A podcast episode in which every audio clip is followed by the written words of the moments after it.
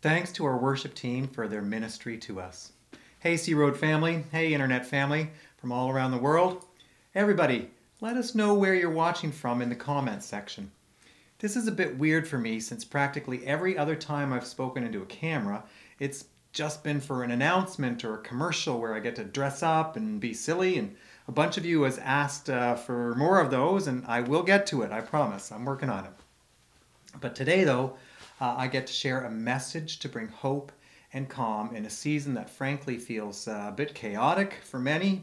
You know, our professional sports are closed down, conferences and concerts are canceled, provinces are declaring a state of emergency, there's border closures around the world. You know it all. It's been in the news, of course.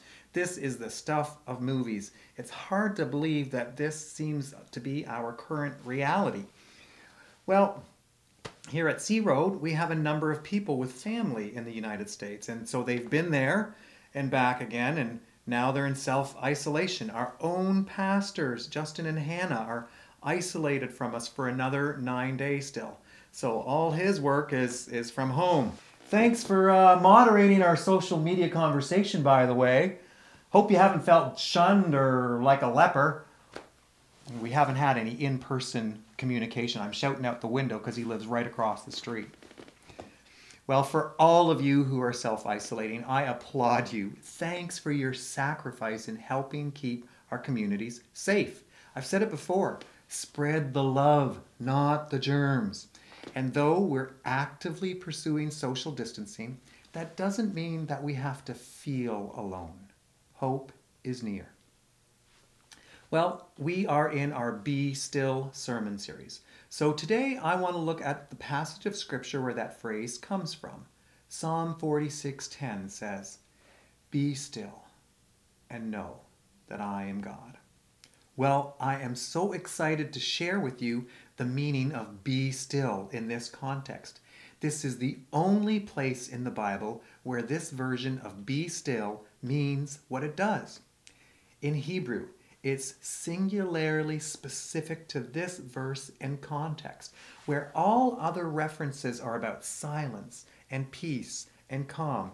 Like Psalm 23, He leads me beside still waters. That reference is to peaceful waters. In 1 Kings 19, God said to Elijah, Go out and stand on the mountain before the Lord. And behold, the Lord passed by and a great and strong wind tore into the mountains and broke the rocks in pieces before the Lord. But the Lord was not in the wind. And after the wind, an earthquake. But the Lord was not in the earthquake. And after the earthquake, a fire. But the Lord was not in the fire. And after the fire, a still small voice. God was in the still small voice. And that reference is to peace and silence and a sense of calm. The reference in Psalm 46 is uniquely different. When God said, Be still and know that I am God, this stillness means to slacken, to cease, to forsake or leave or let alone, to be weak even. It means to give it up. Dare I say, even to let it go. And when I first read the actual definition of be still in this context, I actually breathed a sigh of relief. That's being still. It felt like a weight came off my shoulders and, and my blood pressure normalized. I'm sure it came down a couple points.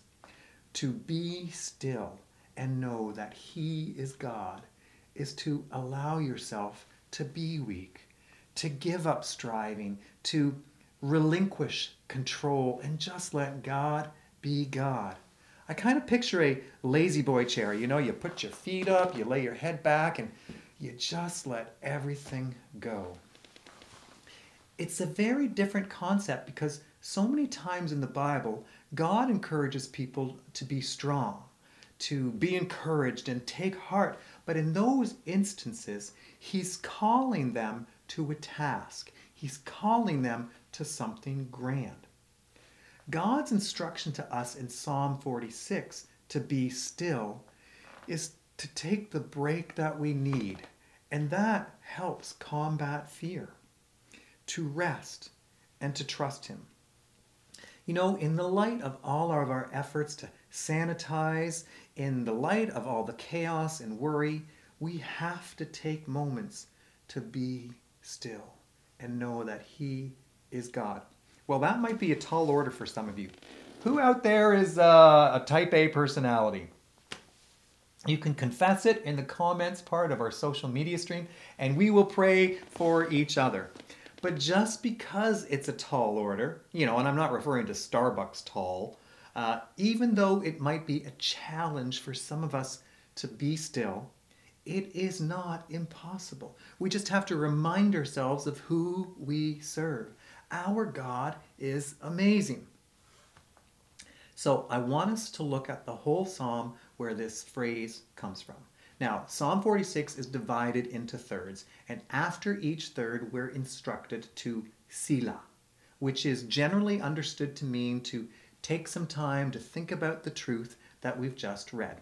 So let's look at the first third Psalm 46, verses 1 to 3. God is our refuge and strength, an ever present help in trouble. Therefore, we will not fear Though the earth give way and the mountains fall into the heart of the sea, though its waters roar and foam and the mountains quake with their surging, we will not fear. When it is so natural to fear, God calls us to the supernatural, to not fear. You declare, I will not fear. You repeat scriptures like 2 Timothy 1 7, which says, For God has not given us a spirit of fear, but of power and of love and of a sound mind.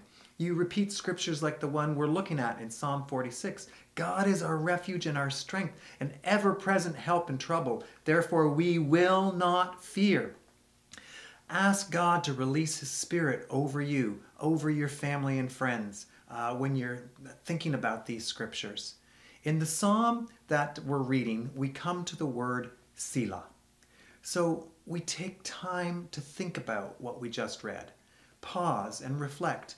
In musical terms, it's uh, like an interlude. So for Psalm 46, let's do that. God is our refuge and strength, an ever present help in trouble. Therefore, we will not fear, though the earth give way and the mountains fall into the heart of the sea, though its waters roar and foam and the mountains quake with their surging.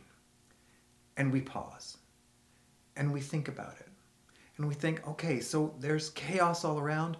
Well, we will not fear. God is our refuge. He is our strength. He is our help. And we think about it. We ponder it. We, we repeat it in our minds. And you know, I do that and my blood pressure starts to come down. I relax as I think about God's reality. So I will not fear. The waters of verse 3, though they roar and foam, are very different from the next stanza, verses 4 to 7. Let's look at it. There is a river whose streams make glad the city of God, the holy place where the Most High dwells. God is within her, she will not fall. God will help her at break of day. Nations are in uproar, kingdoms fall. He lifts his voice, the earth melts. The Lord Almighty is with us. The God of Jacob is our fortress. So, after we've pondered verses 1 to 3, that God is our refuge in the midst of chaos, we're comforted. And we declare that we will not fear. We are then led to a new declaration, a new reality. There is a river whose streams make glad the city of God. That means there is a reality that we can walk in, that we can experience today, that we have this supernatural reserve that enables the people of God to be glad. Because even though the nations are in an uproar, the Lord Almighty is with us, and He is our fortress. That inward conviction that we gain from the first third of the psalm becomes this outward confidence because we've thought about it, we've pondered it. And that's the truth of all of life. Whatever things you focus on impact your thinking and your attitudes and your behavior. Philippians 4, verse 8 says this Finally, brothers and sisters, whatever is true, whatever is noble, whatever is right, whatever is pure, whatever is lovely, whatever is admirable, If anything is excellent or praiseworthy, think about such things. If you're needing to self isolate, for instance, don't think about how inconvenient this is or fear every interaction you've had in the last 14 days, but rather think about the nobility of it. I'm sacrificing personal freedoms to honor someone else. I said it last week. We fulfill Romans 12:10, be devoted to one another in love. Honor one another above yourselves. When we think like that, we bring calm, peace, and stillness to our world, which so desperately needs it. Be a conduit of that type of grace and confidence. And you know, folks, you can't fake it. You have to be still and know that He is God. And when you do that, then it comes naturally. Now, let me know if this has been your experience so that anyone who reads your comments can be encouraged that I'm speaking the truth here. Now, the final third of this psalm is as follows it's in verses 8 to 11. Come and see what the Lord has done, the desolations he has brought on the earth. He makes wars cease to the ends of the earth. He breaks the bow and shatters the spear. He burns the shields with fire. He says, Be still and know that I am God. I will be exalted among the nations. I will be exalted in the earth. The Lord Almighty is with us. The God of Jacob is our fortress. Now, this could be a puzzling scripture with our common definition of desolations. But here's the fascinating thing. Again, as you study the original Hebrew, this word desolation in this context, it's the only time it's in the Bible this way. Now, though it does mean ruin, the implication is to be astonished by a wonderful thing. God wrecks bad things. God ends war. God stops the bad. And the crazy thing is, he uses humanity to cooperate with him in accomplishing this.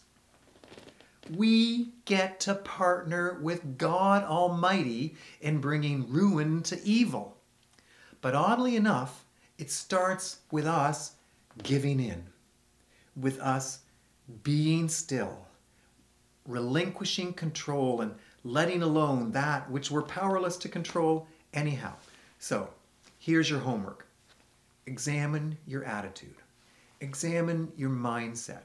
Some of you are feeling fearful and anxious. Be still.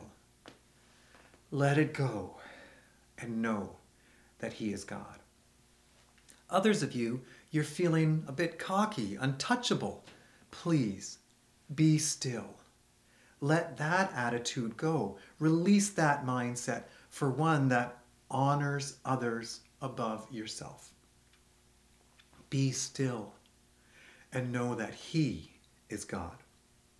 So, the quick overview of the psalm is as follows Number one, God is our refuge. We will not fear. Number two, there is a reality that the people of God have a supernatural reserve and number three, we get to partner with God Almighty to wreck evil. What a privilege. Now, one way that we've called our Sea Road community to partner with God is through fasting and prayer. How will that help? Well, when you fast, you give up something food, TV, Uh, internet surfing. You give up something for several hours. And every time you have a desire to return to whatever you gave up, you substitute prayer. So if you give up food, when you have a hunger pain, you pray. Pray for the hungry in this world. Pray for the hungry in your own community. Pray for social service workers. Pray for success in remedial programs. And today, pray specifically for the sick, that God would heal them and comfort and protect their families. Pray today specifically for healthcare workers who are on the front lines treating the sick. Pray for strength and protection. Pray for the unemployed, those who've recently lost work, that God would provide through their families and their community. There are many ways to pray. pray the scriptures. You know, many of you do this already. Let us know in the comment section what favorite scriptures do you pray to bring strength and hope to your circumstances. For me, I'll pray the last part of Romans 8, for instance. No, in all these things we are more than conquerors through him who loved us. For I'm convinced that neither death nor life, neither angels nor demons, neither the present nor the future, nor any powers, neither height nor depth, nor anything else in all creation will be able to separate us from the love of God that is in Christ Jesus our Lord. You know, you can also pray the Lord's Prayer for friends and family members. Now, that might sound a bit like this Our Father, who art in heaven, hallowed be thy name. Thy kingdom come, thy will be done in, and you name the person's life. Let your will be done in my son's life, in my neighbor's life, in, in my coworker's life, whoever you're praying for. You're talking to God on behalf of your loved one. That's one model for praying. We pray, Thy kingdom come in their life. And however many people you're going to pray for, pray the Lord's Prayer for them. Pray also for our country. Pray also for our region. Pray that hope would invade where chaos presently exists. So that as hundreds and thousands and tens of thousands of people pray, we will indeed see God's kingdom come on earth as it is in heaven. Now, my final point is this when we pray, we eventually move to confidence and stillness that God's got this. Prayer helps us to be still and to let go as we're reminded of God's character. The Lord Almighty is with us. He truly is our refuge and strength and ever present help in times of trouble. Therefore, we will not fear. Let me pray for you right now, and then we'll enjoy one more song from our worship team, and Pastor Desiree and I will be back to finish off the broadcast. Let's pray. Dear God, I thank you for everyone who tuned in. We really do want to hear from you and learn from you, and we want to reflect your glory. I thank you, Father, for the servant heartedness of so many people who emailed this week. May your church continue to shine bright in this season as we extend the hope of your gospel. Through every storm of life, you are Lord of all, and we affirm our hope in you. Amen.